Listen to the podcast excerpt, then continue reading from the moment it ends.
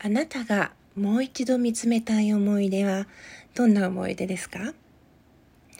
私が今回紹介したい本は思い出を売る店。文辻慎太郎。絵田村節子。こちらの本はサンリオピューロランドで2018年から行われているメモリーボーイズ思い出を売る店という大人気の2.5次元ミュージカルの原作本でもあります。残念ながら現在はコロナウイルスの拡大防止のため上演が休止になっているそうですが、いつかぜひ見に行ってみたいなと思っています。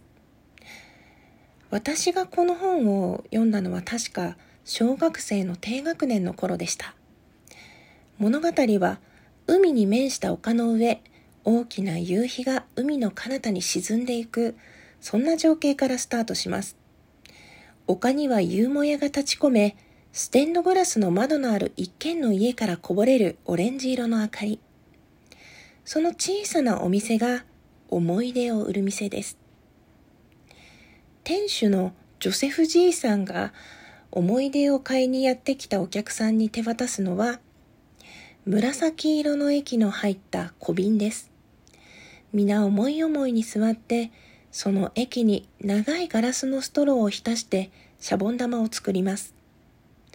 ふーっと吹いて丸くできたそのシャボン玉に映し出されるのは懐かしい顔や情景。70を超えたリズバーさんは30年前に出て行ったきりの息子さんのことを病弱で色白のリリアンが見たいと願うのは戦争へ行ってしまって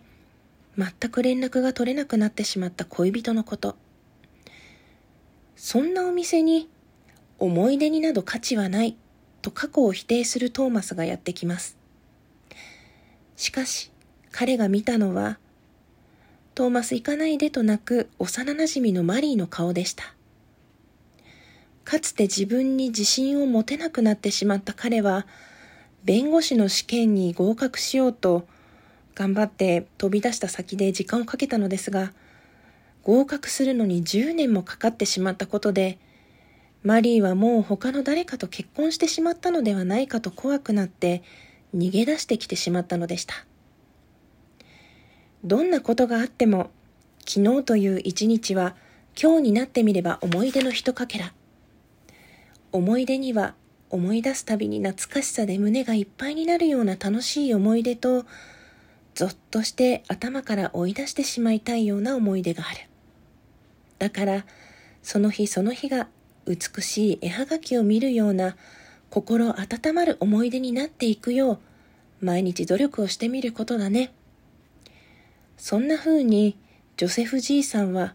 トーマスを通して私たちにも語ってくれているように思いました。今日という日が自分にとって素晴らしい思い出になるように。私はこの言葉がとても素敵だなと思いました。そしてこの本を手に取った大人も子供もそんな優しい思い出がたくさん積み重なるように積み重なりますようにそんな風にも思ったのでご紹介することにしました。そして私がいつか大切に思い出したい思い出としてこのねラジオトークで出会って皆さんとたくさんの好きを共有したこと。そしてこのビブリオトークのこと。大好きな本を語るという楽しさを思い出させてくれて本当にありがとうと思っています。そして皆さんの収録も今からとても楽しみです。前回のビブリオトークでもたくさん本を買ってしまったし今回もどんな本と出会えるんだろうと思うととてもワクワクします。最後まで聞いてくださってどうもありがとうございました。思い出を売る店ぜひよかったら読んでみてください。